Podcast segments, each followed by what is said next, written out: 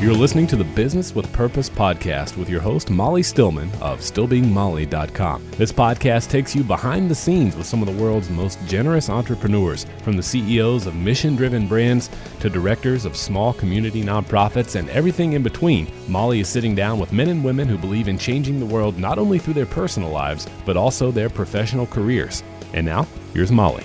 Hey guys, welcome back to another episode of the Business with Purpose podcast. My guest this week is Monique Melton. Monique is a relationship coach. She's an author, a speaker, she's an encourager. She is one of the most amazing women I have honestly ever had the honor of speaking with. I loved our conversation. We talked about everything from what it looks like to really truly follow God's calling on our life to what it looks like to uncover those things in our lives that we might be ashamed of and how we can work through those things and how those things can affect our businesses and our relationships with others. And we really just started getting deep and into the nitty gritty and even started talking about things like race relations and race reconciliation. There may even be parts of today's episode where you feel a little uncomfortable, and that's okay. In fact, that's good. I think embracing those moments of having real, meaningful conversations can really impact and move us forward. Those are the types of things that inspire change. You are going to love today's episode. It absolutely left me wrecked in so many ways, in so many good ways, good, good, good ways. And I just, I honestly could have talked to Monique all day long forever. In fact, after we we were, we stopped recording, we ended up talking like 30 to 45 more minutes. I adore her. I know you're going to love this episode and I hope you are inspired by my conversation with Monique. Hey, Monique, welcome to the show. Hey, thank you for having me. I am so excited to have you on this show for so many reasons. Um, but I have I have followed you on social media for quite some time, and I know that you are the type of person who you love to just keep it real, talk about things that um, that people should be talking about, and I love your passion. I love your uh, heart for the Lord. Uh, I just I love so much about you, um, and I cannot wait for the listeners of this podcast to get to know you and hear your story and all that kind of stuff. you, I'm over here smiling and shaking my head like like you can see me. I know. I do the oh same. Yeah. I do the same thing.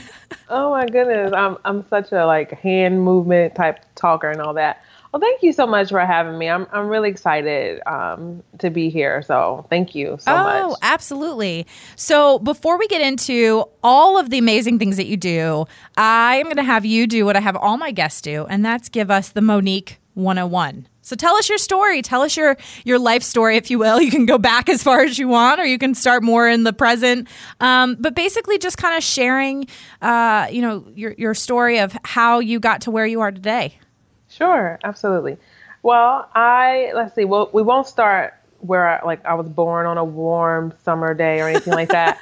um, it was actually the spring. But I uh, I'm a wife. I'm married to my high school sweetheart. He's my Aww. first like real boyfriend. so oh, I love that. Yeah, I don't have like star- stories of like heartbreak and all that kind of stuff. Like he's it, and he's awesome. Aww. I have two kids, um, and I am um, also a relationship coach, author, and speaker. Before I was a relationship coach, I did makeup for about 10 years. Oh, awesome. And I did a lot of cool things in that field while also like simultaneously working in the mental health field because my education background is in mental health. Oh, yeah. And after having my daughter, who is the youngest, I well with both my children, I had postpartum mood disorder, which completely like caught me by surprise. At least mm-hmm. for the mm-hmm. first one. The second one is it's almost like once you have it, you can pretty much um, anticipate having experiencing it again. But I had her and I took a break and I said, you know what, let's just take some time off. Um, I produced a couple bridal shows um, and so I took some time off. And during that time off, which is something about just getting quiet and um, taking off the demands and the deadlines and the pressures and the expectations and just really just opening up yourself to hear from God and to um, just be, be be still. And that's what I did. And during that time, um, it became clear to me that I wanted to start a new business and I wanted it to be very purposeful. Not that the work that I was doing prior to wasn't, because it, and when I look back on it, it all has connected to the next. Mm-hmm. But I wanted to be um, involved in supporting women in building their businesses and building their dreams and pursuing what they believe God is calling for them to do. And so I did that as a brand strategist. So a lot of people know me from that side of the world because I did that for about two years. And my first book is very much a business book about building business relationships. And so if you read that book, you'll hear, you know, my see my intro about being a brand strategist. And now I, um, but during that time as a brand strategist, what I found is working with so many of my clients one on one. Oftentimes, what I loved and what really sparked the fire for me was when we would have the personal development conversations, yeah. and we didn't call we didn't call them now today we'll do personal development yeah. but it just came you know it just came up very naturally because you know as you know and as many of the listeners know you know building a business is very much intertwined with your mindset and yes. your family and your values and your heart and your all those things and so those things would naturally come up. And that's where I found that I loved working with them the most. And I also saw for them, they received a lot of breakthroughs and just clarity, clarity and just, it was just amazing. So I said, okay, again, just got quiet again and spent some time in prayer. And I worked with a coach and it, it just made sense that I would work in the, work a little more directly in that world as a relationship coach. Yeah. Not so much um, life coaching, like just only wanting to focus on like you and your life, but more so your relationship in particular, your relationship with your your spouse. Mm-hmm. And I think that building a business can be very um, stressful and it can have a lot of strain on your relationships, especially your marriage. Yeah. And so, as a relationship coach, my goal is to support women in doing what they're called to do. So, we still will touch on a little bit of that purpose work, but not so much marketing strategy, brand strategy, but a little bit more around like planning for your vision and steps and making sure that you're clear and you're focused and all that, but more so around making sure that you are being the wife that you are called to be, making sure that you're building the foundation and nurturing your relationship and your marriage the best to your ability. And so yeah. that's that's where I am now, and um, I'm I'm excited to see what God is going to do in that place. Um, but I will, I'll tell you, it's it's like it's an ever changing, like evolving process. As long as you're open to to God and where He's calling you, you might find yourself in a completely different place than what you thought you would be, you know, five years before. So long 101. That was a long 101. I love uh, it. tell you more, but that's pretty much like where we are now. I love it. And so, how long have you been doing um, relationship coaching? I just transitioned to that um, uh, this year. This year, I just transitioned. So what is this? 2017. Um, over the summer of 2016 yeah. is when I noticed the shifting happening, and I began contemplating it. But I didn't it on paper and start saying it until the beginning of this year. I love it. I think it's amazing. And it's so like you said earlier how you, you know, when you were when you were doing makeup and, you know, you were a brand strategist and just how you've you've seen how all these different things and even your background in mental health, how all those things sort of were sort of like the setup for where you are today because without that background and without that history and without those experiences you know, you wouldn't necessarily have the knowledge that you need to be able to successfully, you know, talk to somebody else in when they're, you know, whatever position they're in. Exactly. Exactly. And I like to say that, you know, as a makeup artist, my goal was to help bring out the best in whoever was sitting in my chair. And yeah. it was a very much a therapeutic place too because I was so close to them, mm-hmm. um, you know, just in proximity. But it was so it was very much a you know, bringing out the best in them from an outward perspective whereas now my focus is bringing out the best of you from an inward perspective so it's still about bringing out the best in people seeing the good in people and helping people to see the good in themselves and in others but it's just in a different way yeah I want to back up just a little bit because you had talked, you briefly mentioned um, your book, and it was uh, Entrepreneur Friendships, which I love. Yes. The I, I love that title, and I'm sure you hear that all the time of people being like, "That is such a great book title." Um, but talk a little bit about that and how, because I think in a lot of ways you know how even that book was written before the season of that you're in now. Exactly. Yet it is so relevant to what you're doing now for a living. Um, exactly. Can you talk a little bit about that? What's that book about, and kind of how almost that applies to what you're doing now? Sure. So when I back in the beginning when I decided that I wanted to be a brand strategist and I was doing a lot of research, I just I was like, okay, what type of marketing strategy am I going to hang my hat on in terms of like as an expert and really focus on learning and mastering in that and it made so much sense to do relationship mm-hmm. because that's what I believe, you know, life is all about. And so yes. that was the strategy that when I was working with my clients in brand development, once we got to that place in our in our process, we would really hone in on that particular strategy. And so I created a workbook, like a guide, to help them once we had finished our service together to keep up with that. And that was what was really like the beginning of this actual book, Entrepreneur Friendships. And so I wrote that guide and I had, I had prepared to give it to a client and I did a training for that client and she said, you know, this is so amazing. Everyone needs this. And I sat I sat at home to like spruce it up and next thing you know, I'm like, this needs to be a book. Everyone needs to know how to do this. Everyone talks mm-hmm. about networking and how important it is to network and build relationships, but no one really tells you how to do it. And especially mm-hmm. for someone who maybe is new to an area or new to online business or maybe an introvert or somebody like me who hates small talk. Like mm-hmm. I dread small talk. Me it's, too. Terrible. Ugh, awful. Like I cannot stand it. It's worse than like the, the chalkboard scratch. But um, you know, so like, how do you get to these meaningful conversations? How do you build these relationships with complete strangers without, yeah. you know, feeling like you go in with an agenda? And that's what the book is about. The book is also very much sneaky Jesus because the cover, you know, that should have been the title of it. Yeah, or maybe that's exactly. maybe that's your next it's, book, is Sneaky Jesus. That's what it needs to be. I heard a friend use that phrase, and it made so much sense. And I can't even remember who it was, but um, but the even like the cover of the book is it. Well, we couldn't find a three braided. Um, three braided or three strand cord, mm-hmm. um, braided cord. We couldn't find a copy of that, so it's two strand um, braided cord but that's that's scripture. It talks yeah. about you know like um, in, in friendships and you can't you know basically you can't fall when you have when you're together and, and the more the better. Right. And so that even the cover is that the principle of the book is support and serve, mm-hmm. um, and so that's what Jesus came to do. So it was it was very much um, taking what Jesus came to do um, and how he approached serving and supporting others and just making it, um, spinning it a little bit to how to do it from a business perspective without telling people that that's what it was about.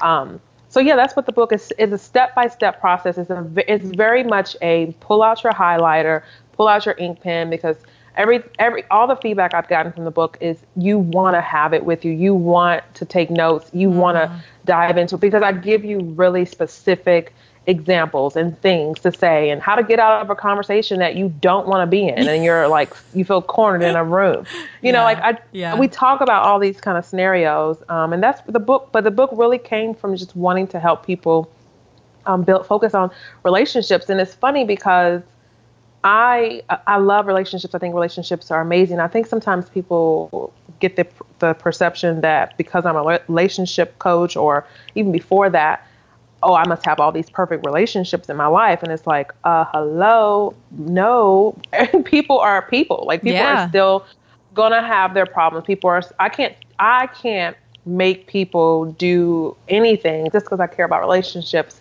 And I think that that's something that people need to understand that like you can focus on building relationships while also understanding that you're still going to get hurt. You're still going to hurt people. You're still going to maybe lose a friend or lose a connection because that's still a part of life. But we don't want to give up on relationships because of those risks that come along with it. Right. So that's so yeah, but that's what the book is about. It's a really easy read. You can read it on a you know a plane ride or in the car or whatever. Not while you're driving. Don't read it while you're driving.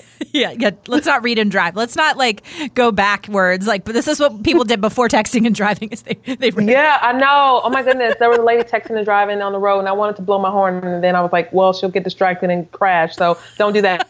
but. I don't want her to crash. No. Oh, oh my goodness. Uh, yeah, and I mean, and, and like like you said, like so much, so many of those principles apply to what you're doing today and how that really, you know, how friendships and strong relationships with with obviously peers and colleagues and and your spouse how that can really affect your business. Absolutely. Absolutely I love that you said you hate small talk because I also am one of those people who hates small talk. And people always think I'm an extrovert. And I'm actually I'm one of those the introverted extroverts. And yeah. so because because I like to talk to people, I can talk to people, I like public speaking. You know, I did comedy for years, so people think like oh yeah you must love small talk you must love and i'm like no oh gosh i dread it mm, i'd rather drink pepto bismol it's just it's just so bad. It's so bad. I was at the dentist today, and I'm and I'm like, oh man, they're gonna come in. They're gonna ask me like, oh, so what are you doing this weekend? oh, I just I was just sitting there like, oh, I don't want to do this. I know. Well, it's so funny because I, you know, when I'm ever in like networking situations and I find myself in those scenarios and I and I come into contact with somebody who clearly just wants to small talk, I like yeah. to throw them off and I like to start act- asking really deep questions. Um, yeah. and, and that, but that's my nature. And that's, I mean, part of why I love hosting a podcast is because I feel like you really get to know somebody when you start to ask tough questions and when you Absolutely. when you develop a relationship of you know i think about some of my closest friends and those are the type of people that the reason a big part of the reason that we're friends is we have an understanding of like this is a safe space Mm-hmm. And I'm a safe person. We can talk about things that might be difficult to talk about. We're we're we're gonna avoid the surface stuff and like let's really dive deep and get to know each other on a not a molecular level that's not right but right. you know what i mean like just but sort I of know what you're saying yeah yeah i mean what is you know is that sort of a big part of what you do is is getting people to look past the small talk stuff and oh, get oh, yeah. to really get to know people on a deeper level absolutely when i worked with clients in brand development um, I cannot think of a client who has not cried mm-hmm. during at least one session. Mm-hmm. Um, and there's been times where it's multiple sessions. And one client told me, she's like, You ask such hard questions. You ask these questions that I never even think about. And and it is something that I have learned is a gift of mine to create a safe place for people mm-hmm. because people will come up to me to in the grocery store and I'm I could just be looking for cabbage and next thing you know someone is telling me you know like I'm just trying to buy cabbage and next I love it. But but it I cannot tell you I mean in college I was the dorm room where the girls would come and talk about their issues I'm the one who people call in the middle of the night you know like I've always just been this safe place for mm-hmm. people and I think a lot of it has to do I have I, do with the fact that I don't have an agenda. I'm not trying to judge you. I'm not trying to yep. mold or shape you into what I think you should be. If anything, I want you to understand who you are and to embrace that yeah. and to want that to be better and better and better. You know, but I think that's a that's a huge part of it. I'm I'm just a very safe um, personality, I guess. And then when I ask those questions, I also allow them to process it, but I encourage them to not judge where they are. Mm-hmm. You know, mm-hmm. there's times where you might identify something which this is a part of the my second book that I'm working on right now which is very much a personal development type book yeah but it's a lot of hard questions they're questions that had me in tears because. I said I would not write a book that I wouldn't answer every single question that I'm asking my yeah. my, my readers to ask yeah. um, and answer so, um, but when I ask these questions, I find that people want to judge their response, or they might say things like, "Oh, I know that's stupid to think like that," or "I know I know I'm dumb to be feeling that way," or like they're immediately judging and demeaning um, and themselves. And it's very like i had a client the other day who called herself stupid. And i said hey we don't call names here. So mm-hmm. you know it's just allowing allowing people to also reminding and encouraging people to also be to be good to themselves in the process of growth because growth is painful. You're going to come across some things. It's just like cleaning your house and you move the couch and you're like, oh man, like how did yeah. that get back there? Yeah. You know, and yes. it's, it's like, let me just go ahead and clean it up. But do you, or do you t- say to yourself, I'm such a terrible person for having all this dust back here. Who's going to love me now? I can't even keep, like, yes, there are people who will attack themselves or just go get a mop, clean it up, and move on. Yes. And so it's, it's the same of like doing that inner work when you uncover the dust behind the broken places of your heart, the places where maybe you thought you had dealt with or that had, you know, grown and, and moved on, but oh my goodness, there's still pain there. Don't judge it. Just identify it and then embrace the healing that will come when you yes. go grab the mop and clean it up. Yes. You know, so that's that's really important. That's really important. Oh my gosh, yes. There's so much yes because this is something that I have you know, it, it's funny how a lot of this actually has I've learned I've become a very self aware person and I've always been pretty self aware, but I think the older I get and motherhood has made me mm, extremely yes. self aware. Um, and yes. I, I related so much to what you said earlier when, I mean, I had postpartum depression after my, mm. um, and postpartum anxiety after I had my son. Um, I did not have it after I had my daughter. And it was the first time in my life after I had my son where it, I had not realized something about myself until. Mm I kind of came to terms with it because I, I knew something was off. I knew something was wrong. I knew I was crying for no reason. I knew I was yeah. upset all the time for no reason. But I it was the first time in my life where I was not self aware. And I mm. I remember I sat down on the couch with my husband and I said, I think I have postpartum depression. He said, I know. And I was like, wait, you know? Like and wow. I remember, I remember getting a little mad at him, and he was like, "Well, I mean, it, not his fault by any means, because it was an uncharted territory for him too." But from that moment and from that point, we have both made it. You know, one of I'm kind of going around about here, but one of my husband and I's like we feel is a very strong part of our marriage is our communication. We communicate really, really well, and yes. um, and we know that about each other. We there's literally no secrets. I mean, we just right. and we communicate. We over communicate in a lot of ways, but. I don't think that that's really possible.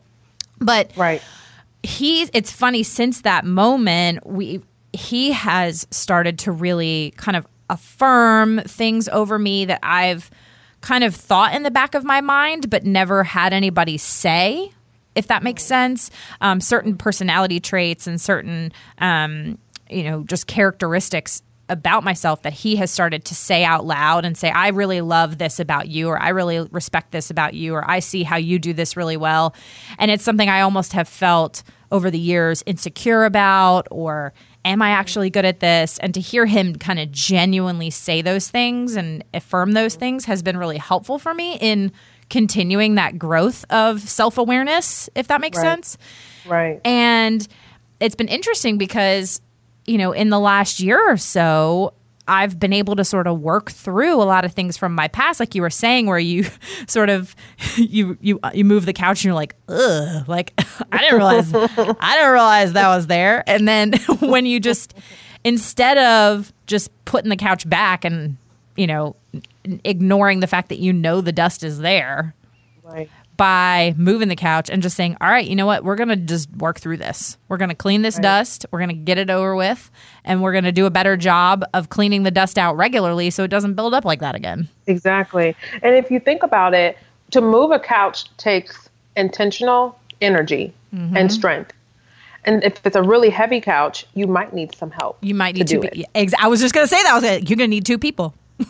you might need two people and that's how that's why therapy or working with a coach mm-hmm. and all of that um, is so helpful because yes. they can help you uncover what's hiding behind the couch and can help you figure out okay well what's the best way to go about cleaning this up let's not put the couch back let's not pretend that we didn't see what was behind there let's mm-hmm. do this but it takes time and energy and i think what happens it's because we we can get so exhausted in the time and energy that it takes to move it to to get to the, and we get caught up in the discomfort that comes with that movement that the idea of even doing anything after that is it's so overwhelming that just forget it just yep. leave the couch there i'm yep. out, you out people would rather move out of the house without even before addressing it because it's so uncomfortable. And so you Yep. have people who have suppressed. Um, I've worked with clients who have um, experienced, unfortunately, like the trauma of sexual abuse. Yeah. And that's not something that I am an expert in terms of helping them navigate that. So I always recommend whenever I get we ever get to a place where it's like, okay, you need to talk to a therapist about that. Um, and I want to encourage you in that process. But I've had clients that that has come up in our conversation and it is still impacting the way that they are interacting in their marriage, the way that they're interacting um, in their business, you know. And, and so it's like we we've moved the couch. Now we've got to deal with it. And sometimes that looks like going and talking to a therapist, someone who has experience with helping people through trauma and all that. Sometimes it looks like medication. Sometimes it looks like who knows. But healing to me has to be the only option. It has to be the only option. If we get too exhausted from the you know moving and searching and uncovering, um, then we we won't get to the next place, which is freedom that comes from that healing, Yeah. and that's what we need. Yes. Yes. So much. Yes. Um, you know, I was it, a lot of what you talk about, and um, obviously, this is so front and center in everything you do is your your love of the Lord and your faith. Um, you know, how do you let faith shape what you do? How do you, have you ever found that letting your faith and your heart for Jesus you know, have you ever found that letting that guide your business gives you challenges? Do you ever hit roadblocks because of that? Um, I'd love for you to kind of talk about that. Sure. Yeah, I totally, absolutely, because the I'm writing a devotional. I do a lot of writing, so I love to uh, write too. but- I'm right there with you. Yeah, yes, we can we can write, and it's good. It's therapeutic. Um, and I'm writing a devotional about beauty and um, about what the world and the culture defines as beauty and what true beauty is. And often, if you think of anything that is of God, there is a man-made, distorted version of it. Yes. So you have, you know, God is uh, is love, and love is an action. Love is not, you know, touchy feely thing. And then there's a distorted version in our version in our culture. And so a lot of that is lust, and it's very sexualized, Yeah. and it's very conditional, and it's Yeah. very performance based. And so um, everything has a um, man-made, distorted version. And so I think the same goes when you're thinking about a business and you're doing work that is of the Lord. There's going to be a counter version of it that is going to be extremely enticing because we live in a very real world. We can't turn on a TV, we can't watch a movie, we can't open a magazine, we can't go to a grocery store, we can't look at social media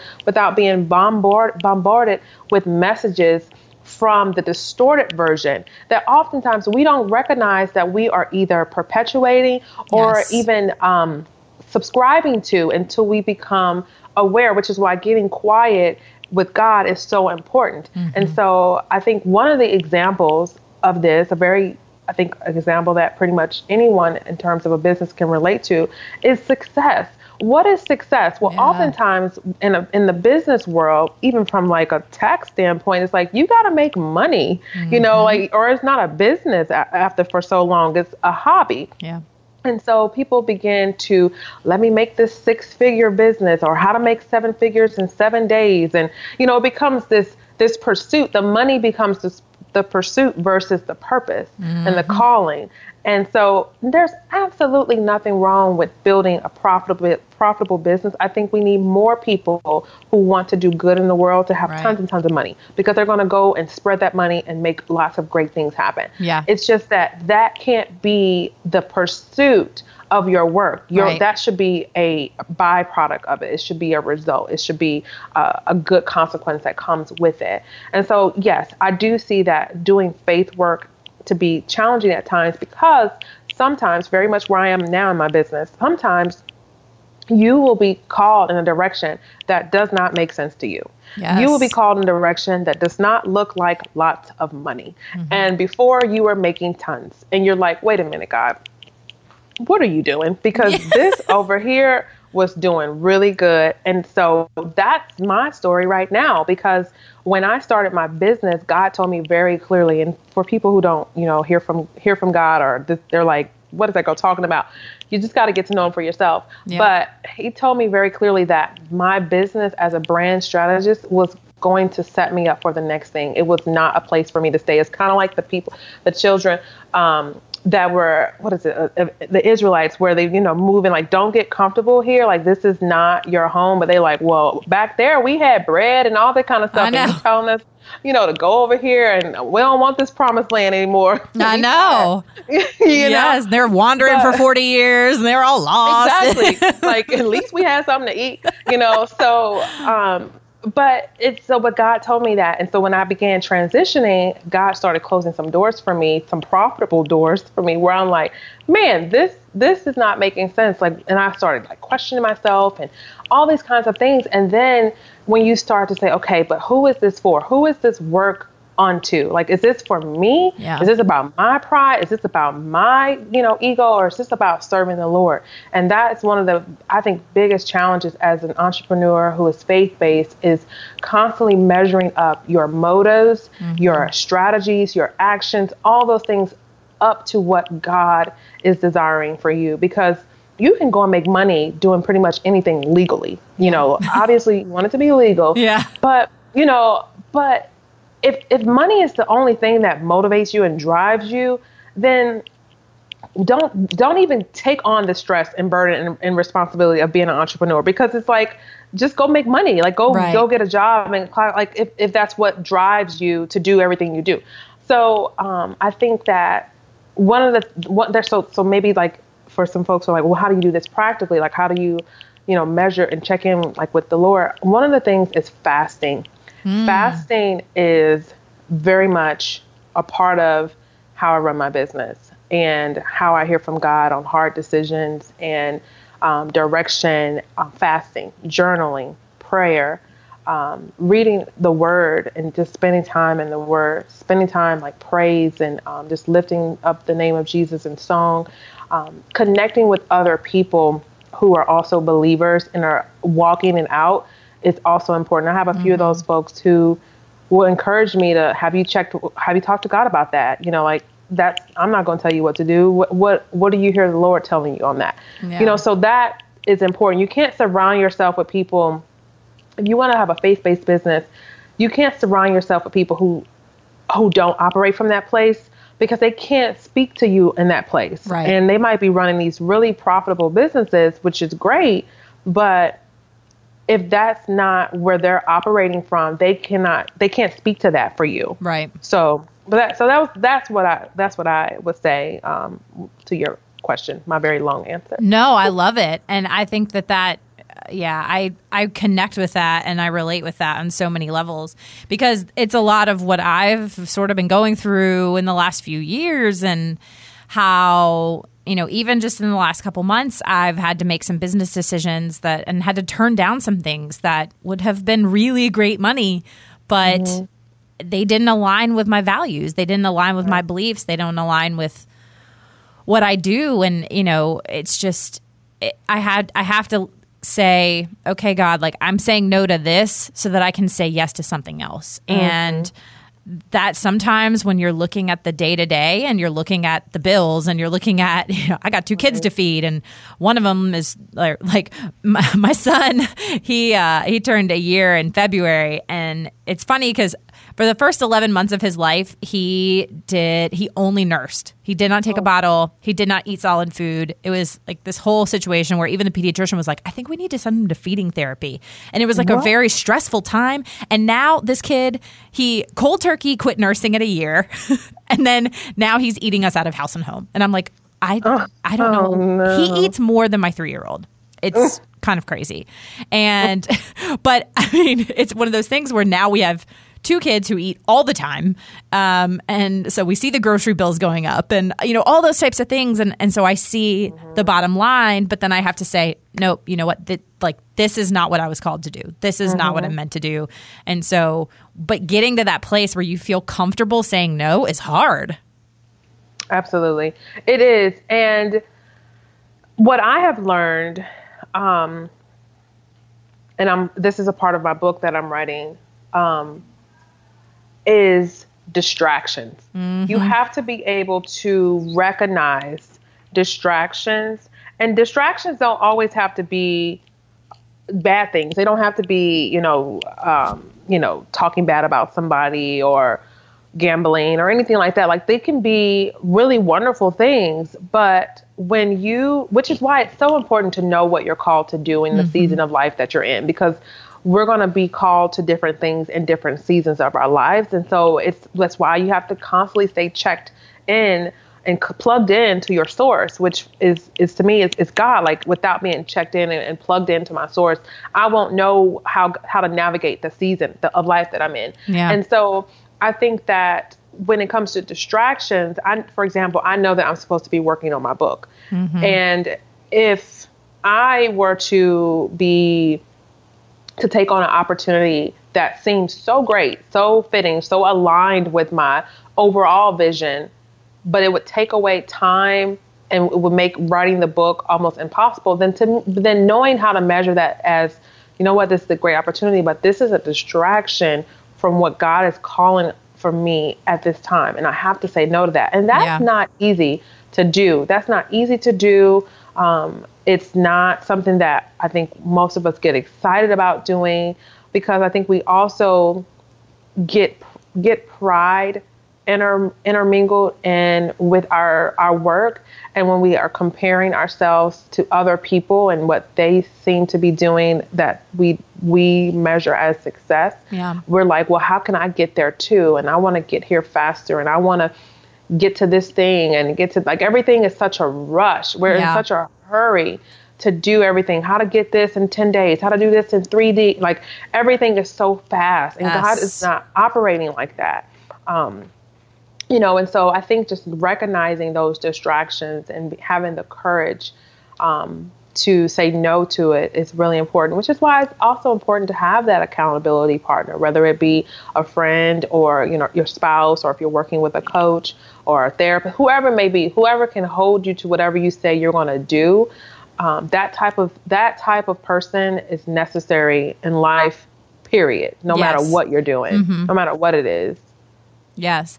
And it's funny, you, something you said kind of sparked in me a, a thought about how you know we, we, talk we we throw especially in the entrepreneur world and especially the faith-filled entrepreneur world we hear these almost like christianese terms mm-hmm. like God's calling and people say mm-hmm. like oh well what if I don't know it, what my calling is or what do I what do I what if I don't know what God is calling me to do and I think sometimes like you said when people are focused on doing things fast and getting to the next thing fast or getting to the top of the corporate ladder fast or g- getting to the point where you're running the most successful X mm-hmm. business fast I think a lot of times what, and this is something I'm seeing in my own life too, is it's not necessarily about God's calling on our life. I mean, certainly it is at a, at a point, but sometimes it's what is God calling us to do right now? Right. And because a lot of times it's those things that God is calling us to do right now that are the mm-hmm. building block or the mm-hmm. uh, the stepping stone to what God is will call us to do later. And exactly. so much of like when I think about my past and my story and my testimony, for on on paper, it is weird. It doesn't make sense at times. a mm-hmm. lot of mm-hmm. times, it's ugly. It's got a lot of blemishes, but every single thing that God put in my path, even when I was not following Him, even right. even in a time where I there was a time, a point in time where I was like, I don't want anything to do with those Christian people. I don't want anything right. to do with those church people. Oh, yeah. They're a bunch of judgmental, negative Nancy's who are no fun. Mm-hmm. Like, um, I mean, there was a time in my life where I, re- I, I turned away from the Lord in so many ways, and I see the work that God was doing in my life, even at that time. That yeah. has led me to where I am now, and I I would not be where I am now had it not been for those things. Mm-hmm.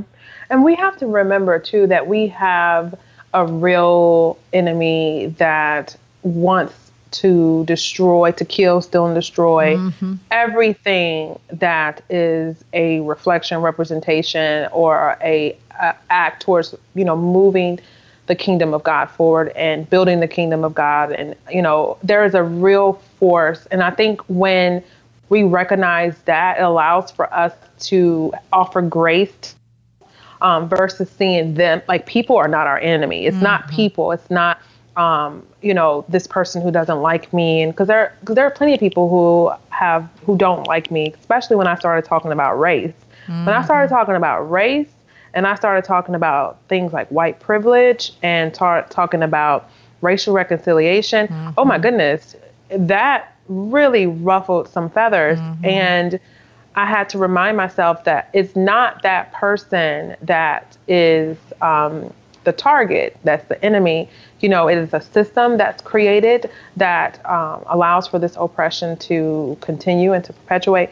But it's also sin. You know, it's also yes. um, what Jesus, you know, went to the cross for that unfortunately, many are still captive in bondage in some shape or form because none of us is without sin. Yes. So um, I think that it when it comes to relationships, I try really, really hard to forgive fast mm-hmm. um, because otherwise, I otherwise I would be holding on to people's mistakes and and their um, imperfections and it's going to weigh me down and it's going to keep me from being that light and that source and that um, that vessel that's going to pour out that purpose and the, and the goodness of God. And so I also understand though that everyone's not going to be so forgiving. You know, yeah. I have friends who or I have people in my life who decided that you know what it's easier to just not reconcile. Let's just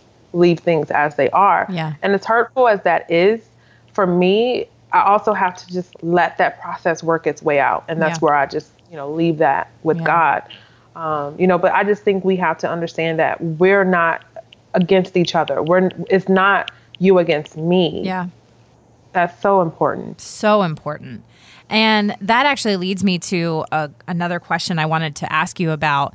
Um, because one of the things that you do talk a, a lot about and you're so passionate about is race and racial reconciliation. And this is also something I'm really passionate about. Um, just I grew up outside of Washington D.C.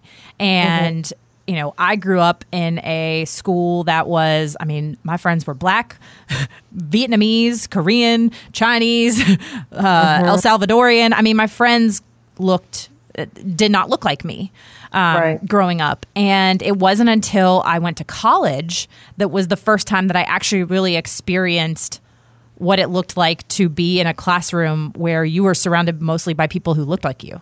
Yeah. And then when I moved to the South, and I mean, not that Virginia is not the South, but you know what I mean. There's a difference between right. Northern Virginia and living right. in Durham, North Carolina. Right. Um, where I was, uh, you know, my view on race has just changed so much over the years and what racial reconciliation looks like and all those kinds of things. And, um, you know, just especially with, you know what our culture looks like and um, things that are going on in the news and the media and all that kind of stuff. This is um, this is something I I love to have conversations about, um, and I I would love for you to kind of share your experience and why this is something that you are so passionate about, and how it also is sort of integrated into your um, your professional life and your and your career and and things like that. Yeah, absolutely.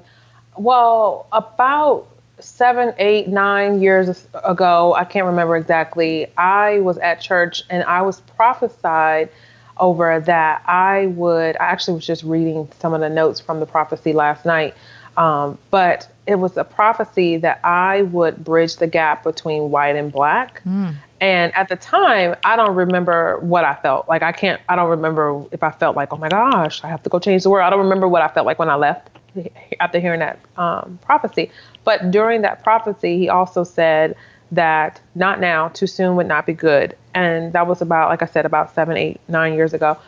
Um, and so when last summer, when there was just so much in our face in mm-hmm. terms of the mm-hmm. news of a lot of the shootings of the unarmed black um, men, it just stirred something within me that hadn't really been stirred mm-hmm. to that intensity before. Yeah. Um, I've always been very much aware of what was happening um, and very much a advocate for unity. I've, that's that's just been who I am. It's, it's always been like how I live my life, but I was yeah. never so vocal yeah. about it um, until then. And um, being a black woman, having a black husband, a black father, a black son, um, being a mother to a black son, and and seeing your son in those boys, mm-hmm. in those young boys that were murdered, um, seeing them when you can see yourself in someone who is being treated unjustly, mm-hmm.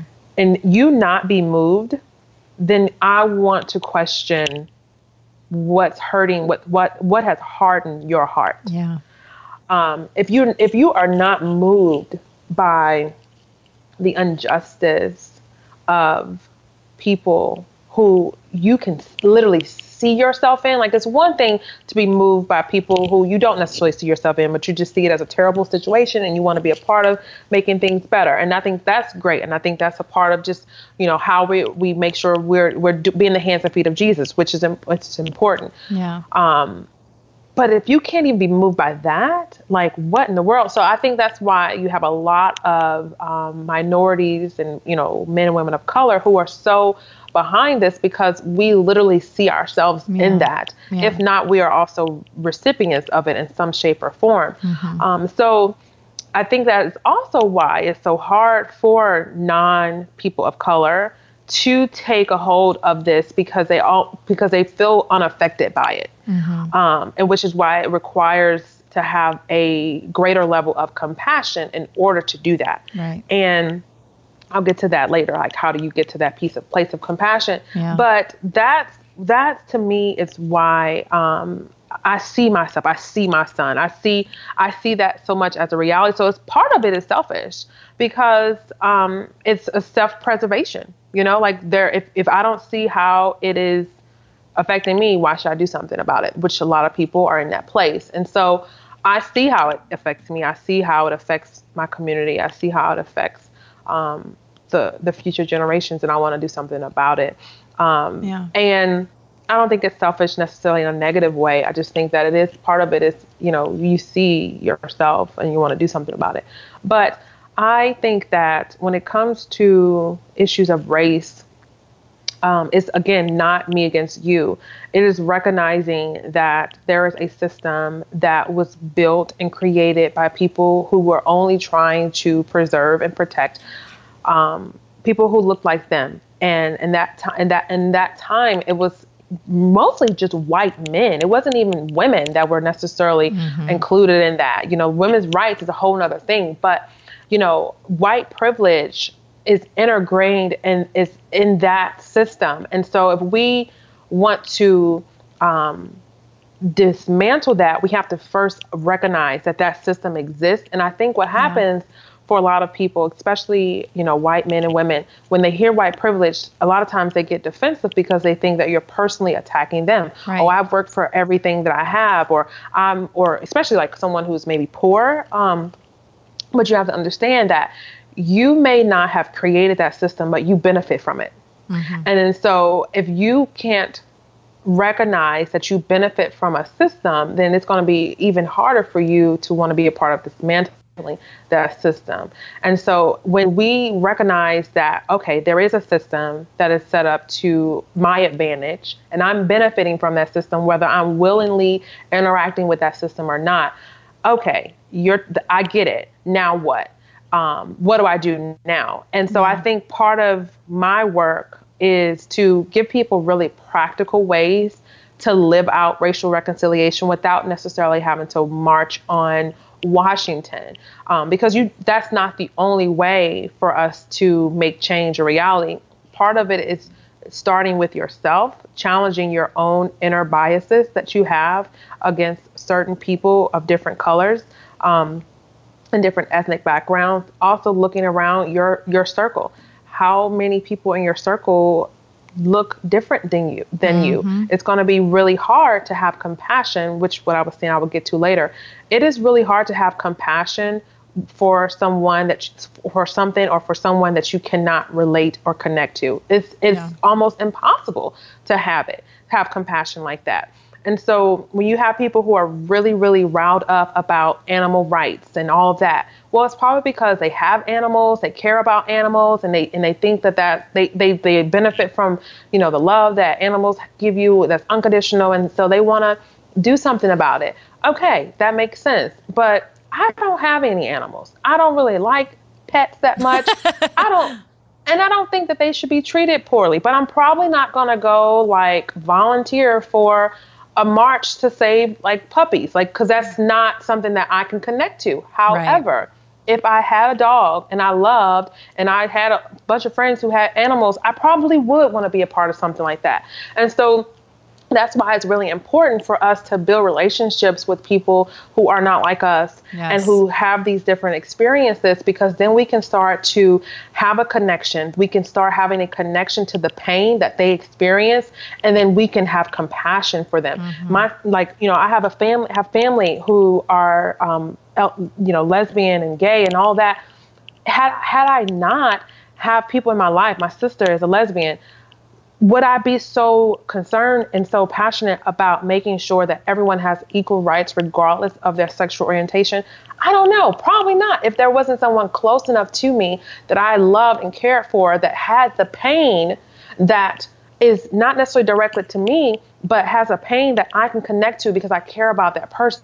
So right. when the shooting happened, I think in Florida, I'm like, oh yeah. oh my goodness, that could have been my sister. And then yeah. you, you, care when you can see it's either you can literally see yourself or you can see someone you care about. And so we have to open up our our spectrum a little bit and begin to invite people into our world yeah. who are not like us so that yes. we can start to care about what they care about and hurt about what they're hurting about. Mm-hmm. And that's how we get there. And so it's a, very much a personal place. And then from a business standpoint, and I wrote, I've written articles about this from a business standpoint, if you're an event host and you're only bringing white speakers or black speakers or whatever, like if they're all just w- from one background per se in terms of race, mm-hmm. that is not okay. Mm-hmm. That is not acceptable.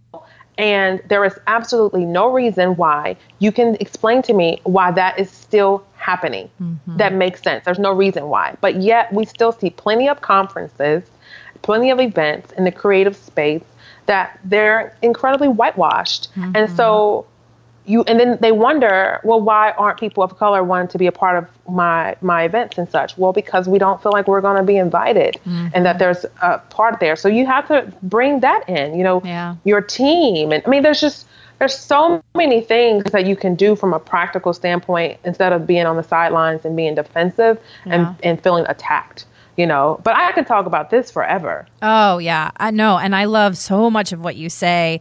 Um, and there are so many times where like yours like like praise hands. My praise hands are going up. I'm like yes yes. I because i i could not agree more. And i love um when you said just when you talked about pra- like looking at practical ways to live out racial reconciliation and and who are the type of people that you're surrounding yourself with and what are the friendships that you're trying to build and who are the people in your circle of influence um, it's my our church actually just last month did an awesome sermon series called grace but it was mm-hmm. a little g with a capital r and it was a whole sermon series on race in the church oh. and um, and talking about racial racial reconciliation from a biblical perspective and it was such a powerful series because we I, I feel very blessed to go to the church that I do because our church is very unique in that it, it is one of the most diverse churches in the country. Um, it's wow. certainly the most diverse church in our area. I mean, when I every Sunday I sit next to somebody who does not look like me, and it's I mean it, it's not just black white. I'm talking right. we're talking black, white, Asian, Middle Eastern. You know, I mean like right. Native American. I mean just we have such yeah. a, a unique, diverse church, and and it's funny because our our pastor, so he grew up, he's a like a southern boy from Sumter, South Carolina, you know, and he mm. grew up in in a time and in an area of the country that was very racially driven. Um, a lot of racism around him, and and he, you know, part of his testimony he talks about is he really feels like God has called it on his life for for him to be sort of that bridge, like you were saying. Um, where you received that prophecy of you were going to be a bridge between black and white. And he has sort of felt this very strong calling, especially as our church has grown and, and we've gotten to be more diverse, where he sees that it's his role as a white man to be that bridge of racial reconciliation mm-hmm. from his side. Um, and mm-hmm. it's been a really just really powerful thing to see and really powerful powerful thing to watch. And he even it's it's amazing in the first sermon that he did. I mean, he started out where he just said, "Look, this is a sermon series where some of you might feel uncomfortable." Yeah. and but the, the fact of the matter is, is like I really feel very strongly that racism is America's original sin. And, right. And the yeah. sooner that he that we say that we identify that it is not a skin problem, it's a sin problem. It's a sin problem. That's the sooner we can get we can move forward. And it was and he even said and he said and and for those of you who are of color, he said you've probably never had a white man say this to you before and he said I'm sorry. Yeah. And he just and it, it took that moment of just sort of the quiet of the room and and just acknowledging like this is a place where we all realize that we yeah, like you said earlier like it's not you versus me. Right. It's it's we are all fighting a common enemy and and the devil just wants to get in there and he wants to to steal like you said he wants to steal kill and destroy and so the the sooner that we can rebuke that and be like mm no like, we all exactly. we all bleed the same blood we all, you know. it's so it's so yeah. like if you think about it like I don't like you because your skin is a certain color. Like if you, I mean, it's so, like try to explain that to a kid. Yeah. You know, like they're they're so confused. Like it right. just makes Right. No. Oh, I can see not liking someone because they say mean things or they hit me or right. they're, you know, they steal. Like, okay, that's a character thing. But like something that you're literally born with. Oh, I don't like mm-hmm. you because your hair is brown. What?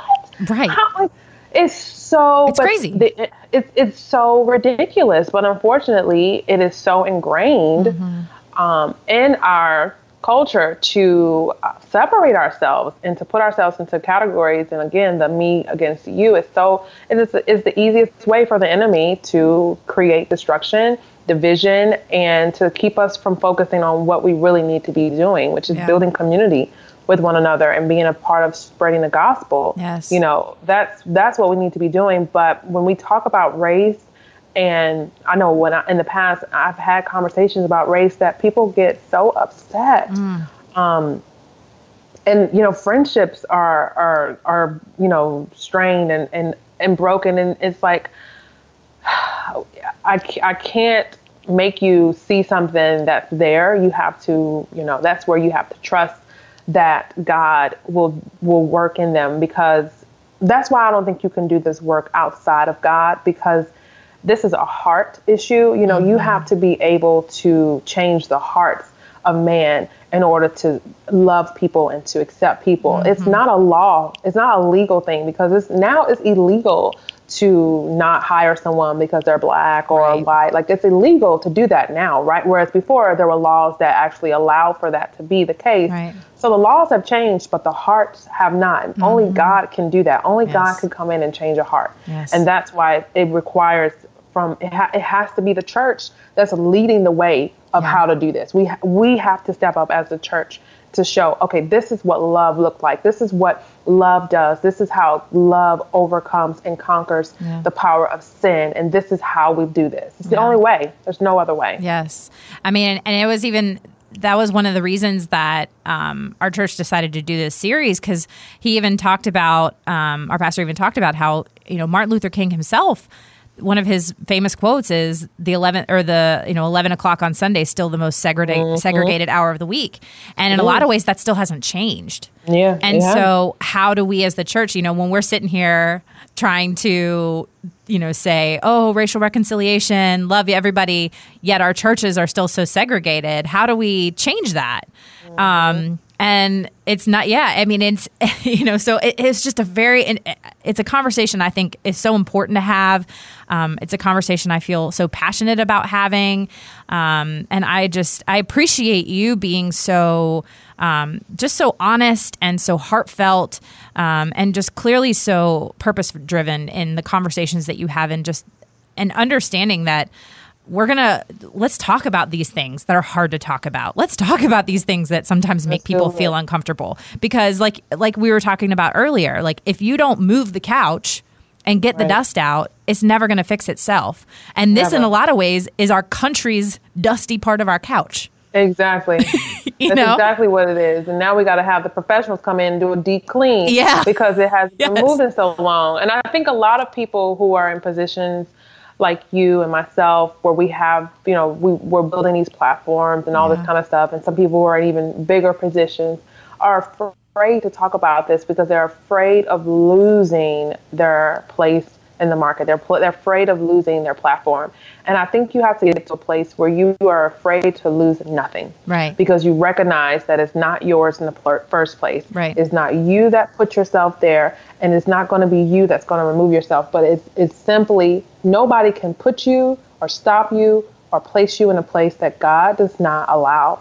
And I think that if we understand that what we're building is for him and not for us, we won't be afraid of losing it because yeah. it's not ours in the first place. You right. have to get to that place where you're not afraid of that. Mm-hmm. And mm-hmm. I think that fear holds a lot of people captive and it keeps their hand over their mouth because they are afraid, oh, I'm going to offend someone or well, my audience isn't going to like that, or I don't want to be political. Race is not a political thing. Right. Human rights is not political. It is it's humanity. Yes. That shouldn't even. That's not a polit. It's not a Republican versus Democrat or whatever. It is. It's a human human race, human rights. That's not political. Right. If you don't want to talk about abortion, that's fine. But my goodness, if you don't want to be a part of bringing us together in in the simplest form then I don't really know what community you're trying to build. So many people in these places and these platforms are talking about community and building community, which I think is great. But are they really about building real community? Because real community is a community where people do not look alike, they don't share the same beliefs, but they are accepted, they're embraced, and they are invited to be a part of it and they can work together. That's what real community is. Unfortunately, we don't have a true example of that because sin is what divides us and separates us. And only the love of God can change our hearts and move us together in that direction. Yes. Oh my gosh. So much yes. Um, man, Monique, I could literally sit here and talk to you all day. There's so many things I just love. I love talking with you. I wish we lived closer together because I just feel like we would hang out all the time and our, our, kids would hang out and it would be really fun. Yes, that would be so good. We'll come back to the DC area. I know. We'll I would love that. I would love that. Um, so as we just kind of wrap up here, um, I will, and for those listening, I will make sure to have all of um, the links to uh, follow Monique on social media and her website and links to her book and all of that in the show notes. So you can be sure to check that out. Um, but here, as we kind of wrap up, I would love for you, one of the things that you said um, that I'd love for you to just kind of leave as almost said of that nugget of wisdom is you talked about, um, you know how how we get to that place of compassion and how how what are some other practical ways we can live out you know reconciliation in in race and and in our relationships in general?